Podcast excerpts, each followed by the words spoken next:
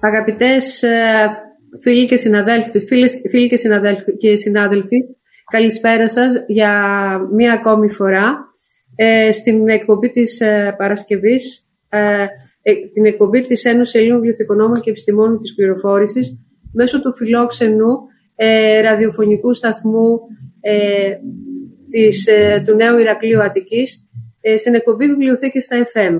Ε, την εκπομπή επιμελούνται και παρουσιάζουν η Αντίκα Τσιρίκου και η Μέριζε Κεντέρ, η Ρο Τζορβατσάκη, σε συνεργασία με την uh, Δημοτική Βιβλιοθήκη της, uh, του Νέου Ηρακλείου Αττικής και την uh, συνάδελφο της Φρόσο Παυλίδου. Ε, καλησπέρα, καλησπέρα και από μένα. Σήμερα, Μέρη, έχουμε την τιμή να φιλοξενούμε έναν ε, σημαντικό συγγραφέα. Είναι μεγάλη τιμή μας που ε, είναι μαζί μας ο κύριος Μάνος Κοντολέων, ο οποίος είναι... Καλησπέρα σας, κύριε Κοντολέων, καλώς ορίσατε. Καλησπέρα σας και συγγνώμη για το μπέρδεμα της καθυστέρησης. Βλέπει, αυτά συμβαίνουν. Παραγίνεται σύνθετη. Πράγματι. Ο κύριος Κοντολέων, λοιπόν, είναι ένα πολύ μικρό βιογραφικό, γιατί η συγγραφική του δραστηριότητα είναι μεγάλη και τον ευχαριστούμε γι' αυτό. Είναι Έλληνας πεζογράφος, διηγηματογράφος και κριτικός λογοτεχνίας. Γεννήθηκε στην Αθήνα το χίλια εννιακόσια σαράντα έξι, σπούδασε φυσική στο Πανεπιστήμιο Αθηνών. Έχει παρουσία στον χώρο της λογοτεχνίας για ενήλικες αναγνώστες, καθώς και στη λογοτεχνία που αφορά τα παιδιά και τους νέους. Παράλληλα, γράφει κριτικά σημειώματα σε εφημερίδες όπως η Αυγή και η Καθημερινή και σε περιοδικά όπως το Διαβάζω, ο Πορφύρας, το Τραμ και αλλού. Έχει γράψει σενάρια τηλεοπτικών προγραμμάτων για παιδιά, ενώ υπήρξε και συνεργάτης του τρίτου προγράμματος της ελληνικής ραδιοφωνίας. Με τη λογοτεχνία ασχολείται από τα παιδικά του χρόνια, δημοσιεύοντας μικρά κείμενα στο περιοδικό διάπλασης των παιδών, που μας διάπλασε όλους αυτό το περιοδικό. Η πρώτη του επίσημη παρουσία στα ελληνικά γράμματα γίνεται το χίλια εννιακόσια εξήντα εννέα με τη δημοσίευση διηγήματος τους σε ανθολογία νέων συγγραφέων που κυκλοφόρησε από το Κάλλας, ενώ το χίλια εννιακόσια εβδομήντα εννέα κυκλοφορούν τα πρώτα του βιβλία. Υπήρξε των του ΕΚΕΒΗ, της Εταιρείας Συγγραφέων και του Ελληνικούς Βίων και Νεότητας στον ΣΥΠΗ. Υπήρξε επίσης αντιπρόεδρος του Ελληνικού Τμήματος της Γιούνης. Του Κόστια Κοντολέοντος, με κάποιες από κυρίου Κοντολέοντος, είναι το χίλια εννιακόσια ενενήντα επτά για τη Μάσκα στο Φεγγάρι και το δύο χιλιάδες εννέα τα Πλήτμα Δώρα. Κρατικά βραβεία βιβλίου και νέους, βραβεία ελληνικού τμήματος ΤΥΒΗ και βραβεία ΕΕΛ. Το δύο χιλιάδες δύο ήταν υποψήφιος για το Διεθνές Βραβείο Άντερσεν, ενώ ένα μυθιστόρημα του, ο Δομήνικος, είχε αναγραφεί στη διεθνή, στον Διεθνή Τιμητικό Κατηγορία. Πολλά από τα βιβλία του έχουν επίσης βραβευτεί από τον κύριο βιβλίου, το ελληνικό τμήμα της ΣΥΜΠΗ. Κύριε Κοντολέων, καλώς ήρθατε και πάλι. Ευχαριστούμε πολύ για την παρουσία σας. Να κάνω την πρώτη ερώτηση. Ο μορφωτικό... Υπάρχει ένα πρόβλημα... Πρόβλημα α... στον ήχο. Ναι. Κάνεις αντί διακοπές. Που ένα συγγραφέα... Το... Ε, το γνωστικό υπόβαθρο, οι σπουδές ενός... Ε, συγγραφέα επηρεάζουν την α, συγγραφή του, το ύφος του, τη γραφή του, ακόμα και αν πρόκειται για λογοτεχνία. Κοιτάξτε, εγώ ε, η σχέση μου τη λογοτεχνία ξεκινάει από τότε που συνειδητοποιώ τον κόσμο. Δηλαδή πραγματικά διαβάζω από πολύ μικρό παιδί. Μάλλον μου διαβάζουν πριν ακόμη μάθω να διαβάζω. Και λατρεύω τα βιβλία. Λατρεύω τα βιβλία εκείνα που είναι στα χέρια μου και συνέχεια καθώς μεγαλώνω και μπαίνω στην εφηβεία ακόμη περισσότερο και ακόμη περισσότερο και πολύ νωρίς, θα έλεγα από την πρώτη τάξη του γυμνασίου, θέλω, αποφασίζω ότι θέλω να γίνω συγγραφέας. Ε, από εκεί και πέρα ήρθαν τα πράγματα έτσι, το γιατί και για το διότι είναι μια άλλη ιστορία, που δεν σπούδασα μια, ε, σχολή, σε, σε μια σχολή κοντινή στη λογοτεχνία, φιλολογία δηλαδή κάτι τέτοιο, ούτε καν νομικά. Ε, σπούδασα φυσική. τι, πόσο θα με είχε επηρεάσει αν είχα σπουδάσει στην Φιλοσοφική Σχολή, παραδείγματος χάρη, της Θεσσαλονίκης και όχι στο φυσικομαθηματικό τμήμα, δεν μπορώ ποτέ να το ξέρω. Εκείνο που ξέρω Βέβαια. είναι ότι από τη φυσική, την οποία ποτέ δεν την αισθάνθηκα δική μου, τη σεβάστηκα όμως πάρα πολύ, γιατί ανακάλυψα πόσο σημαντική η επιστήμη είναι, επιστήμη, πραγματική επιστήμη και αυτή. Και ε, νομίζω ότι όλες οι επιστήμες, οι οποίες έχουν σαν κέντρο από την μια τον άνθρωπο και από την άλλη τον κόσμο, τη φύση μες στην οποία ζούμε, τελικώς μπορεί να χρησιμοποιηθούν ή να επέμβουν κατά κάποιο τρόπο στη διαμόρφωση της ψυχοσύνθεσης και ενός συγγραφέα. Ε, νομίζω λοιπόν ότι σαφέστατα οι σπουδές μου, αυτά τα πέντε χρόνια περίπου που σπούδασα φυσική, με επηρέασαν. Με επηρέασαν, ε, εγώ λέω, κυρίως γιατί κατανόησα ότι οι βασικοί νόμοι της φυσικής, ο νόμος της βαρύτητας, ο νόμος της δράσης της αντίδρασης, ε, ο νόμος, ε, οι νόμοι της γεωμετρίας, οι νόμοι, δηλαδή των θετικών επιστημών, έχουν άμεση σχέση και με την κατασκευή ενός εργοτέχνης, όπου είναι βέβαια και ένα μυθιστόρημα, ακόμη και ένα παραμύθι. Ε, και έτσι θα έλεγα ότι ασφαλώς με επηρέασαν. Τώρα, πόσο λιγότερο ή περισσότερο καλός συγγραφέας θα ήμουν ή κακός συγγραφέας θα ήμουν, αν δεν σπούδαζα αυτό, κανείς δεν μπορεί να το πει, κανείς δεν μπορεί να το ξέρει. Εγώ δεν το έβαλα στο επίπεδο της ποιότητας, αλλά πώς χρωματίζει τη ματιά. Ε, αυτό, ακριβώς αυτό σας λέω. Νομίζω ότι εμένα ένα πράγμα το οποίο ιδιαίτερα με απασχολεί στα μυθιστορήματα, αλλά και επειδή έχω διαβάσει πολύ, από μόνος μου έχω διαβάσει, θα έλεγα δηλαδή ότι σχεδόν έχω σπουδάσει για θεωρίες της λογοτεχνίας και της κριτικής, εκείνο το οποίο έχω διαπιστώσει ότι ε, ε, σημαντικό ρόλο παίζει η δόμηση ενός ερευνητέχνης. Συχνά ε, λέω ότι ένα μυθιστόρημα, ένα διήγημα είναι σαν ένα διαμέρισμα. Έχει μια δομή. Μπορεί να είναι ανατρεπτική δομή. Μπορεί να αλλάζει από εποχή σε εποχή. Παραδείγματος χάρη, κάποτε τη δεκαετία, δεκαετίας πιο πριν, αιώνες ίσως πιο πριν, οι κουζίνες ήταν εκτός σπιτιού. Μετά μπήκαν στο σπίτι απομονωμένες. Σήμερα είναι μέσα στα σαλόνια μας. Αλλά έχει μια δομή η υπόθεση. Σαφέστατα δεν λέει κανείς την εξώποτα να μπει στο μπάνιο. Αυτό είναι, είναι, είναι λάθος. Ε, ε, μια τέτοια είδους λάθος κίνηση μπορεί να σε οδηγήσει και στην κατασκευή, στη λάθος κατασκευή ενός έργου τέχνης. Αυτό είναι λίγο δύσκολο να το καταλάβει ο αναγνώστης, ε, ο οποίος το παίρνει κάτι έτοιμο. Όπως θα έλεγα ότι είναι δύσκολο και ο υποψήφιος αγοραστής ενός διαμερίσματος να καταλάβει το πώς σκέφτηκε ο αρχιτέκτονας για να το σχεδιάσει. Αλλά σίγουρα υπάρχει μια σκέψη από πίσω. Πολύ σωστά. Σαν Μήδεια λένε το καινούριο σας βιβλίο. Ο τίτλος του είναι Σαν Μήδεια. Αλλά ποια ήταν η Μήδεια? Ποια ήταν η Μήδεια? Ήταν αυτό που με προσχώρησε και εμένα. Κοιτάξτε, η όλη ιστορία ξεκίνησε με τη Μήδεια πιο πριν. Ξεκίνησε με την Κασάνδρα. Η Κασάνδρα είναι η πρώτη α, ροίδα από τις αρχαίες τραγωδίες που εδώ και πάρα, πάρα πολλά χρόνια, θα έλεγα από την ύστερη εφηβεία μου, α, μου, είχε, μου είχε κεντρήσει το ενδιαφέρον. Και ήθελα πάντα να ασχοληθώ μαζί της. Γιατί? Γιατί στην Κασάνδρα έβλεπα α, το πρόσωπο εκείνο του ανθρώπου, ο οποίος διαθέτει μια απλή αλλά σωστή λογική και η οποία... και μέσα από την οποία μπορεί και βλέπει που οδηγούν οι παράλογες πράξεις, οι παθιασμένες πράξεις των άλλων. Αλλά ακριβώς επειδή διαθέτει τη λογική, δεν μπορεί να πείσει τους άλλους ότι αυτό που πάνε να κάνουν είναι λάθος. Μια διαχρονική κατάσταση, το ζούμε και στις μέρες μας σήμερα. Αυτή τη στιγμή να μπούμε στο ίντερνετ, να πάρουμε yeah. οποιαδήποτε εφημερίδα, θα δούμε τις λάθος πράξεις των άλλων που δεν τις καταλαβαίνουν. Νομίζω λοιπόν ότι η Κασάνδρα από τότε, από τα δεκαεπτά δεκαοκτώ μου χρόνια, ήταν μια, μια, ένα σύμβολο που μου είχε κεντρήσει το ενδιαφέρον, τον ονειρευόμουν πάντα κάποια στιγμή να φτάσω να μπορέσω να γράψω για εκείνη. Κάποια στιγμή το αισθάνθηκα, αυτό ήταν γύρω στο δύο χιλιάδες δεκαοκτώ. Έκανα λοιπόν την Κασάνδρα στη μαυριά μου.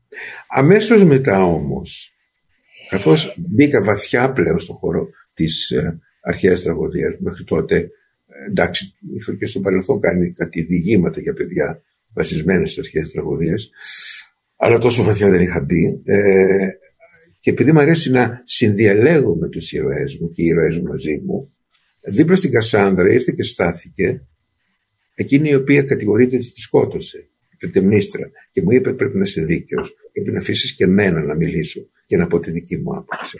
Και τότε στράφηκα προς την Κλυταιμνήστρα και έφτιαξα τις σχέσεις της Κλυταιμνήστρας, όπου βέβαια εκεί, καθώς την άκουγα, ανακάλυψα κάτι πάρα πολύ συγκλονιστικό, που και αυτό για αυτήν είναι αδικημένη είναι.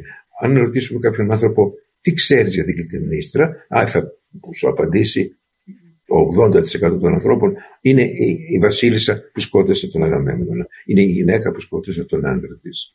Η μεγάλη στιγμή της Κλυταιμνήστρας, καθώς μιλούσα μαζί της, κατάλαβα ότι δεν ήταν αυτή. Δεν μπορεί να ήταν αυτή. Αλλά ποια ήτανε? Η μεγάλη στιγμή μιας γυναίκας είναι η στιγμή που τη σκοτώνει ο γιος της, το παιδί της. Και τότε είπα, εγώ έτσι την πλησιάσω την Κλυταιμνήστρα. Πώς οδήγησε τα πράγματα στο να φτάσει, γιατί έχει μια ευθύνη. Αλλά καθώς ανέλει αυτή να είναι, τότε μπροστά μου ήρθε η μεγάλη στιγμή ενός άντρα που οδηγείται στη μητροκτονία. Και έτσι λοιπόν το μυθιστόρημα δομήθηκε ανάμεσα σε δυο, είναι όπως σας έλεγα πιο πριν, η δομή της, της φυσικής, η ισορροπία ανάμεσα σε δύο προσωπικότητες, Κλυταιμνήστρα από τη μια, Ορέστης από την άλλη. Καθώς λοιπόν τα έκανα όλα αυτά, στην ουσία ήθελα να αποφύγω τη μεγάλη πρόκληση. Η μεγάλη πρόκληση είναι να ερμηνεύσω, εγώ, εγώ προσωπικά να ερμηνεύσω, το μεγαλύτερο έγκλημα που έχει ποτέ καταγραφεί στην ιστορία της λογοτεχνίας ή του θεάτρου, που είναι η μητροκτονία, η παιδοκτονία της Μήδιας. Και είπα ότι κάποια στιγμή πρέπει να το κάνω και αυτό. Το ήθελα ένα στίχημα με τον εαυτό μου, ίσως.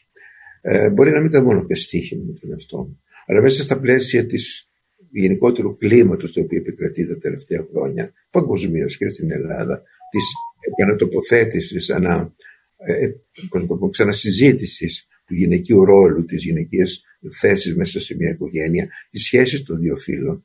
Ε, η, η, η Μήδεια είναι ίσως από τις πρώτες γυναίκες, στην ουσία και οι άλλες δύο το ίδιο κάνουν και η Κλυταιμνήστρα προς το μάλλον, αλλά η Μήδεια και το οδηγεί στα πράγματα στα άκρα. Είναι εκείνη η οποία διεκδικεί τι, με ποια μορφή την επιβεβαίωση της ταυτότητας του φίλου της. Το ότι φτάνει στο να σκοτώσει τα παιδιά της για μια ζήλια δεν με έπειθε. Και συγχρόνως, καθώς διάβαζα και ξαναδιάβαζα τόσο τον Ευριπίδη όσο όμως και τον Αρνούγια, έβλεπα ότι δεν την τιμωρούσαν. Ο, ο, ο Ευριπίδης τη βάζει να την παίρνει στο, μετά, τη, μετά την δολοφονία, να την παίρνει ο ήλιος που είναι ο πατέρας της κατά κάποιο τρόπο στο άλμα του και να φεύγει. Δεν τιμωρείται. Ε, ο Αρνούγια πάλι τη βάζει να αυτοκτονεί.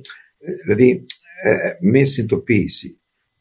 Και ξαφνικά, ενώ έψαχνα να βρω το γιατί και το πότε, και αναζητούσα διάφορες ερμηνείες μέσα σε αποθεατρικές παραστάσεις, κινηματογραφικές μεταφορές, έπεσα σε μία τηλεταινία του Ράλφ Τόρια, η οποία στηρίζεται σε σενάριο ενός άλλου μεγάλου δανού σκηνοθέτη, του Καρλ Ράια, ο οποίος δεν είχε προλάβει να τη γυρίσει ο ίδιος, αλλά είχε κάνει το σενάριο. Εκεί λοιπόν υπάρχει μία σκηνή, σκηνή εκείνη που οδηγεί την πράγματα στο τέλος, όπου είναι φοβερά σοκαριστική σκηνή. Εκεί λοιπόν τα παιδιά σκοτώνονται πάλι, αλλά στην ουσία τα ίδια. Οι Δυτικοί έχουν και έναν άλλο ρεαλισμό που δεν είναι κοντά μας. Σε, αυτέ, σε αυτές τις μορφές. Λέω, νομίζω ότι οι Δυτικοί έχουν και ένα ρεαλισμό. Μου ήρθε τώρα στο μυαλό και η, η Μήδεια του, που, που ενσάρκωσε η Κάλλας του. Μου διαφεύγει τώρα το σκηνοθέτης. Ο Παζολίνι. Παζολίνι.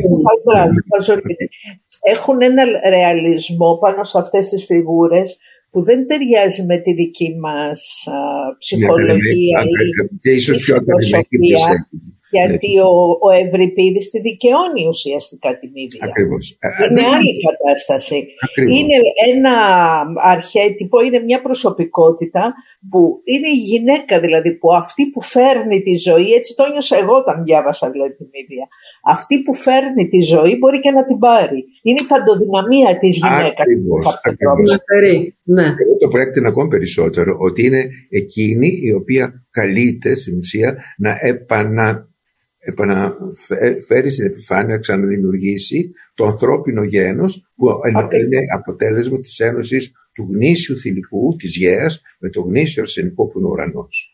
Ε, αυτή, αυτή λοιπόν στο πρόσωπο του Ιάσονα πιστεύει ότι βρίσκει το αρσενικό εκείνο, το αρσενικό με την βιολογική έννοια του ώμου. Η πορεία των παραγμάτων όμως αποδεικνύει ότι δεν ήταν, ήταν ένας άντρας, ένας άντρας ο οποίος κινούσε, ζούσε σύμφωνα με τις συνθήκες μιας αντρικής ανδροκρατούμενης κοινωνίας, άρα τα παιδιά δεν είναι δημιουργήματα αυτής της ένωσης. Και αυτό που κάνει στην ταινία το τρία, στην ουσία, κατά τη μερική μου ανάγνωση, είναι το, τα ίδια το συνειδητοποιούν και λένε θέλουμε να φύγουμε. Δηλαδή, και βεβαίως και εκείνη από εκεί και πέρα ακολουθεί με σπαραγμό την απέτηση των ίδιων της απολύτων.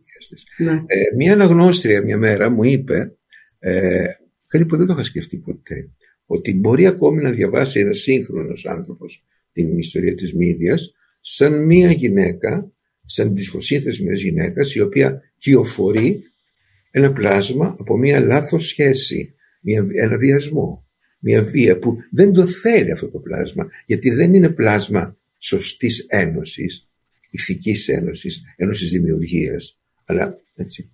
Και πραγματικά, αν θέλετε να το δούμε και σε πιο ρεαλιστική καθημερινή μορφή, και έτσι μπορεί να είναι. Έτσι λοιπόν, α, α, διάβασα την ίδια εγώ και έτσι προσπάθησα να την περιγράψω. Και στις τρεις περιπτώσεις, η απόφασή μου ήταν να κρατηθώ στην εποχή εκείνη. Να περιγράφω την εποχή εκείνη. Όχι με λεπτομέρειες ιστορικές κτλ., αλλά όλο το κάθε βιβλίο να έχει τη μυρωδιά, την αίσθηση, τις εικόνες εκείνης της εποχής. Τα πρόσωπα δηλαδή είναι τοποθετημένα στον χρόνο εκείνο. Ε, αυτό είναι χοντρικά. Εξακολουθεί όμως να διατηρεί την επικαιρότητά της και τρεις προσωπικότητες που περιγράφονται. Ακριβώς. Ασφαλώς, ναι. Ασφαλώς, ναι. Διατηρούν την, την, στην καθημερινότητά μας, δηλαδή, διατηρούν την, την επικαιρότητά τους και αυτό είναι το πολύ σημαντικό. Πρέπει είναι... νομίζω να διακόψουμε τώρα. Ήθελα να προσθέσω κάτι, ότι είναι περσόνες υπερχρονικές και υπερτοπικές. Έτσι. Έτσι. Βέβαια. Και εσείς το αναδεικνύετε αυτό στην τριλογία σας. Θα κάνουμε τώρα ένα διάλειμμα γιατί επιβάλλεται από το σταθμό και έχουν για την ειδησιογραφία και θα επανέλθουμε. Εδώ είμαστε. Βιβλιοθήκες στα εφ εμ, αγαπητοί φίλοι και συνάδελφοι. Μία ακόμα εκπομπή της Ένωσης Ελλήνων Βιβλιοθηκονόμων και Επιστημόνων Πληροφόρησης σε συνεργασία με τη Δημοτική Βιβλιοθήκη Ηρακλείου Αττικής και ε, παρουσιάζουμε το, σήμερα τον ε, κύριο ε, Κοντολέοντα με αφορμή την παρουσία τους στη Λέσχη Ανάγνωσης της Δημοτικής Βιβλιοθήκης Ηρακλείου στις είκοσι εννέα Ιανουαρίου.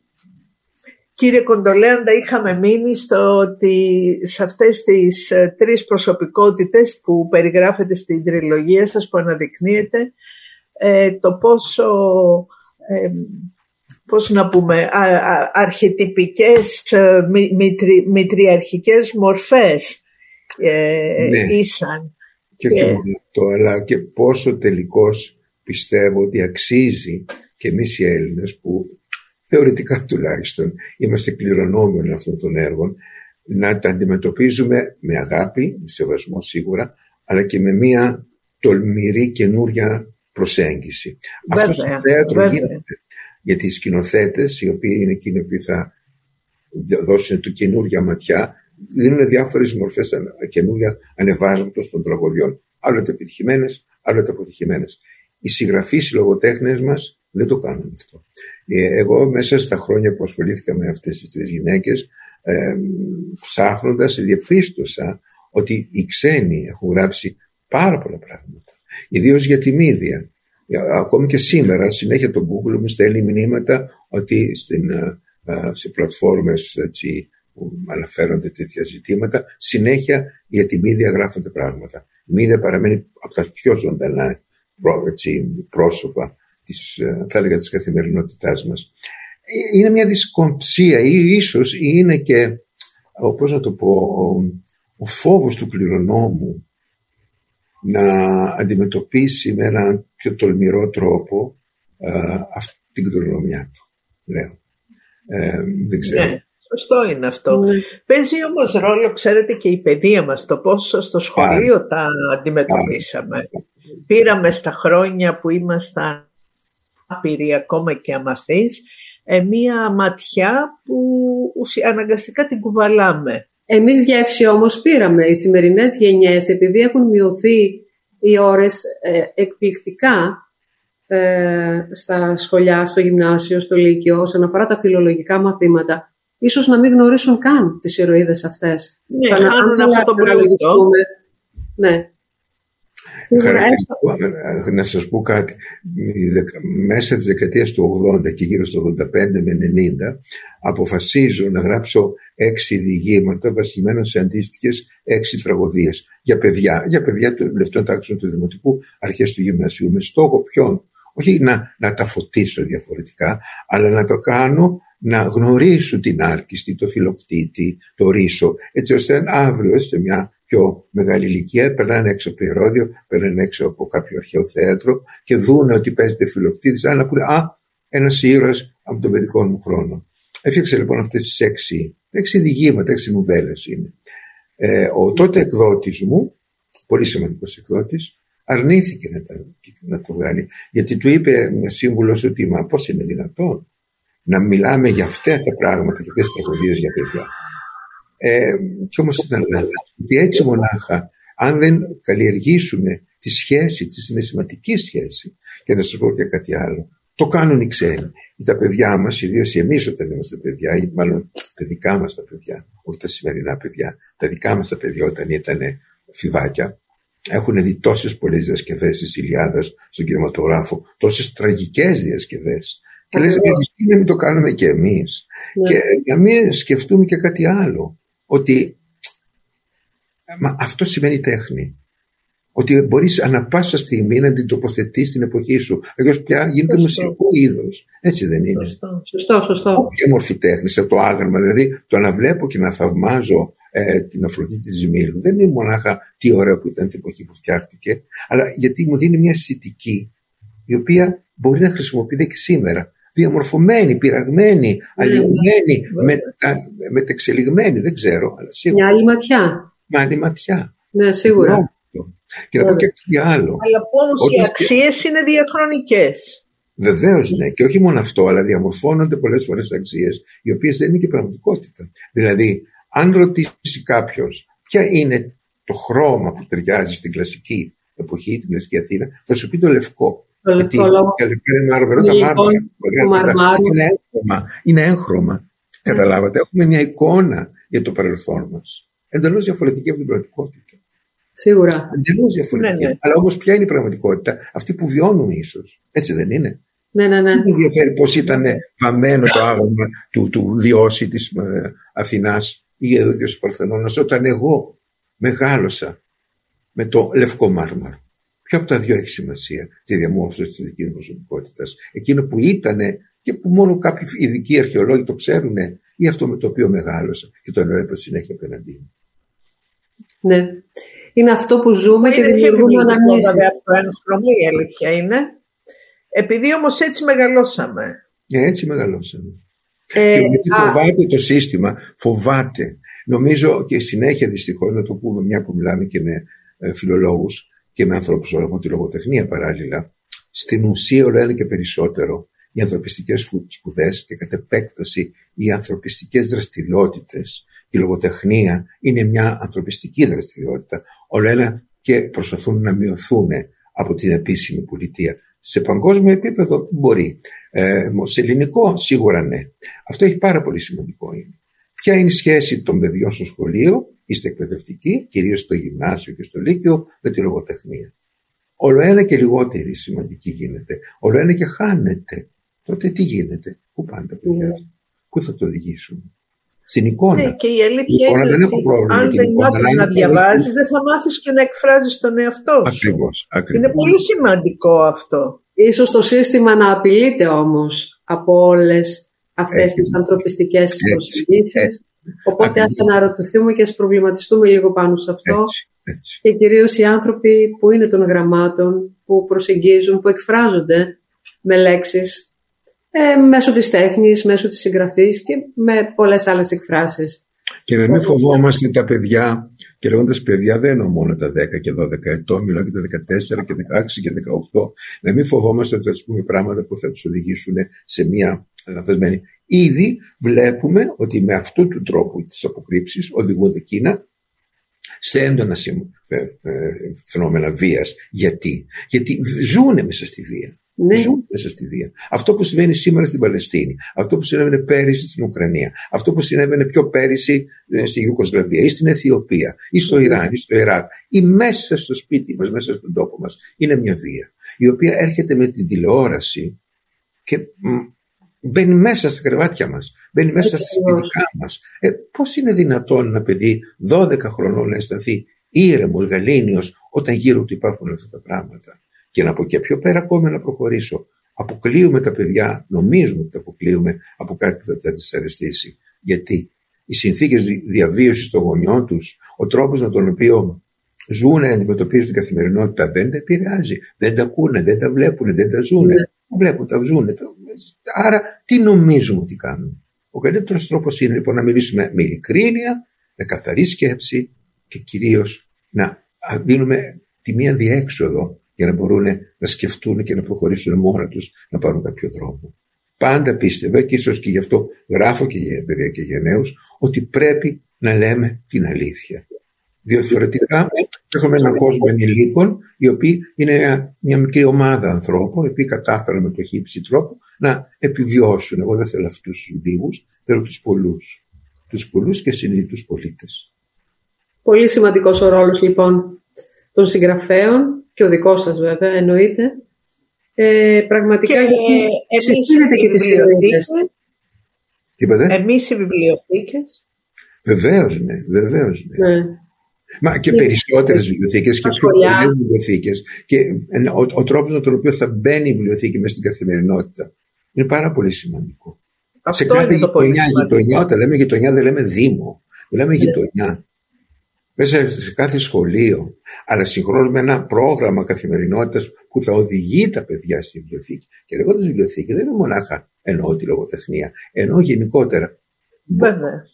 Ακόμη και μέσω, δηλαδή η γνώση σήμερα δεν χρειάζεται να κατεβάσουμε την εγκυκλοπαίδεια του Ηλίου για να δω το λίμα Κλυταιμνήστρα, αλλά μπορώ να πω από το ίντερνετ και να το δω. Αυτό όμως πρέπει να υπάρχει σε μια βιβλιοθήκη. Να μάθω ότι μπαίνω εκεί και βλέπω αυτό το πράγμα. Και η αισθητική αγωγή και όλο αυτό. Γι' αυτό είναι σημαντικό αυτό που κάνετε ε, συμμετέχοντας στις λέσχες ανάγνωσης των δημοτικών βιβλιοθηκών και με, στην προκειμένη περίπτωση του Δήμου Ηρακλείου, ε, εδώ με τη συνάδελφο τη Φρόσο την Παυλίδου, γιατί κλείνετε τις τηλεοράσεις με αυτόν τον τρόπο. Αυτό που δεν κάνουν οι μαμάδες, οι γιαγιάδες, οι παππούδες και οι μπαμπάδες, το κάνετε εσείς με αυτό. Αν φέρουν οι γονείς τα παιδιά τους στην... Ε, στην, στη, στη βιβλιοθήκη και τους παροτρύνουμε ασφαλώς. Βεβαίως, και γιατί μην ξεχνάμε ότι ε, σαν επιλογή των γονιών να στείλουν τα παιδιά σε μια λέσχη ανάγνωσης της βιβλιοθήκης της γειτονιάς τους είναι τρίτη τέταρτη στη σειρά. Προηγείται το ποδόσφαιρο, το κολύμπι, τα αγγλικά, τα γαλλικά. Αναγκαίο και όλα αυτά, δεν αντιλέγω. Αναγκαίο και όλα αυτά, γιατί και η γνώση του μιας ξένης γλώσσας και το σώμα και η δραστηριότητα σωματική. Ναι, αλλά πρέπει να γυμνάζεται και ο νους. Αλλά ακριβώς. Και η φυσική, σίγουρα. Ναι, ναι, έχετε δίκιο. Και πράγματι, ε, ο τίτλος, σαν μήδεια, θα ρωτήσω το εξής. Ε, η κατάληξη τελικά, το, το βιβλίο είναι το κλείσιμό του έτσι που να ικανοποιείται, είναι αυτό το αναμενόμενο από τον αναγνώστη ή είναι ανατρεπτικό? Κοιτάξτε να δείτε, ο τίτλος συνήθως ξεκινάω ένα μυθιστόρημα και ξέρω τον τίτλο του. Σπάνια του τελειώνω και δεν έχω τον τίτλο. Δεν το είχα από την αρχή. Ο αρχικός τίτλος ήταν «Σκοτεινό υγρό θηλυκό σαν μήδεια». Ε, αλλά θεωρήθηκε από τον εκδότη ότι είναι πολύ μεγάλος τίτλος. Mm. Οπότε αποφασίσαμε ή θα μένουμε στο σκοτεινό υγρό θηλυκό ή θα μέναμε στο Σαν Μήδεια. Επειδή το ήθελα να ταιριάζει με τα δύο προηγούμενα, που είναι το όνομα της ηρωίδας, Κλυταιμνήστρα, Κασάνδρα, κρατήσαμε το Σαν Μήδεια. Ναι. Αλλά συγχρόνως απέκτησε και η φράση, η μη τελής αυτή φράση, και ένα νόημα. Σαν Μήδεια, πράττω Σαν Μήδεια. Τι είναι Σαν Μήδεια? Είναι δηλαδή μια γυναίκα που σκοτώνει τα παιδιά της γιατί την απάτησε ο άντρας της? Είναι αυτό ή είναι κάτι άλλο? Οπότε δηλαδή να έρχεσαι να προεξοφλείς εκ των προτέρων από τον τίτλο ότι μπορείς να δεις κάτι άλλο σαν κάτι άλλο. Αυτό που γνωρίζεις και σου έχουν περασμένο μέσα. Κάπως έτσι. Γι' αυτό και η εικόνα, η συγκεκριμένη εικόνα. Και τα τρία βιβλία έχω φωτογραφίες από τον ίδιο φωτογράφο μια ξένη φωτογράφο που δεν, έχει, δεν υπάρχει πια στη ζωή. Αλλά το τελευταίο έχει αυτό που ανεβαίνει ένα πλάσμα, που ανεβαίνει σε ένα λόφο κατά κάποιο τρόπο με αποκαίδια. Με, με, το είδα. Ναι, ναι, πολύ ωραία. Και να δώσουμε και στα τρία μια α, συμβολική εικόνα του, με το εξώφυλλο. Ένας βαθύς ανθρωπισμός λοιπόν βγαίνει ναι. από αυτά τα τρία βιβλία, παρόλο που οι ηρωίδες μοιάζουν απάνθρωπες, ας πούμε, αν μπορεί να λεχθεί, στην πορεία ε, τους. Η Κασάνδρα και εμένα, η Κασάνδρα μου. Εκτός από την Κασάνδρα, ναι, οι άλλες δύο όμως. Η Κασάνδρα όμως ήταν μια φιγούρα, όπως είπαμε, ένα σύμβολο, το οποίο υπέστη. Υπέστη, ακριβώς. Ναι, αυτό είναι. Ενώ, ξέρετε, η... κάτι, και πρέπει μερικά πράγματα, είναι πολύ ωραία, τα παιδιά μπορούν σήμερα να το καταλάβουν. Ε, η Κασάνδρα έπρεπε να πεθάνει από την Κλυταιμνήστρα, διότι η γυναίκα αυτή, η Κλυταιμνήστρα, εννοώ, αν το πάρουμε μέσα στα πλαίσια μιας σύγχρονης αντιμετώπισης της ιστορίας. Μιλάμε για γεγονότα που κινούνται ανάμεσα στο μύθο και την ιστορία, έτσι δεν είναι. είναι. Αλλά ας δεχτούμε ότι υπάρχει αυτός σαν ιστορικό γεγονός. Είναι λοιπόν μια γυναίκα η οποία έρχεται με τον βασιλιά, τον βασιλιά, νικητή βασιλιά, και θα κυοφορεί μέσα της, θα μπορούσε να πει κανείς. Υπάρχουν απόψεις που λένε ότι είχε ήδη αποκτήσει παιδιά από τον Αγαμέμνονα. Ναι. Άρα λοιπόν τα παιδιά της είναι εκείνα που θα ενώσουν δύο μεγάλα βασίλεια, τον Αχιώνα από τη μία και τον Τρόνο από την άλλη. Η Κλυταιμνήστρα, η οποία έχει αφοσιωθεί στο να διατηρήσει την δική της κυριαρχία, και ίσως γιατί τη θέλει να τη μεταδώσει στο γιο της, ασχέτως στη σχέση πώς διαμορφώθηκε στη συνέχεια μαζί του, πρέπει να τη σκοτώσει. Υ, υ, υ, υπάρχουν κανόνες στην ηγεσία. Το θέμα ήταν το λάθος της Κλυταιμνήστρας, είναι το λάθος όλων των γυναικών που αποφάσισαν να παίξουν ηγετικό ρόλο.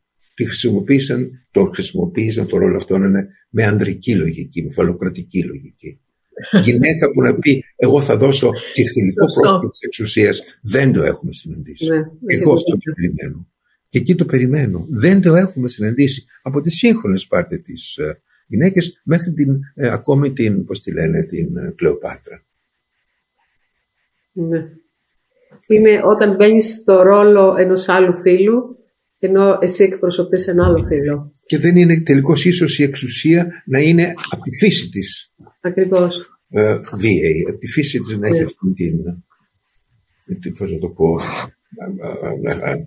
Έπειτα να πούμε και κάτι άλλο, ότι που επίσης συζητείται στις μέρες μας και είναι ξεκαθαρισμένο, και τόσο καιρό τώρα αυτές τις μέρες μάλιστα γίνεται και μεγάλα θέματα, είναι δεδομένο επιστημονικά πλέον και κοινωνικά ότι άλλο το βιολογικό φύλο και άλλο το κοινωνικό φύλο. Η Σιμώντε Μπουβουάρ πόσα χρόνια πιο πριν είπε, γυναίκα δεν γεννιέσαι, γίνεσαι, γεννιέσαι, γεννιέσαι θηλυκό, γεννιέσαι αρσενικό. Γεννιέσαι σήμερα, μπορούμε να πούμε ακόμη, και κάποιες ειδικές περιπτώσεις, κάτι ενδιάμεσο, μια διάφορες ενδιάμεσες καταστάσεις. Το τι θα γίνεις, αν θα γίνεις άντρας, γυναίκα, τρανς ε, ή το οτιδήποτε άλλο, είναι καθαρά κοινωνικό φαινόμενο. Είναι κοινωνικός ρόλος, κοινωνικό φύλο.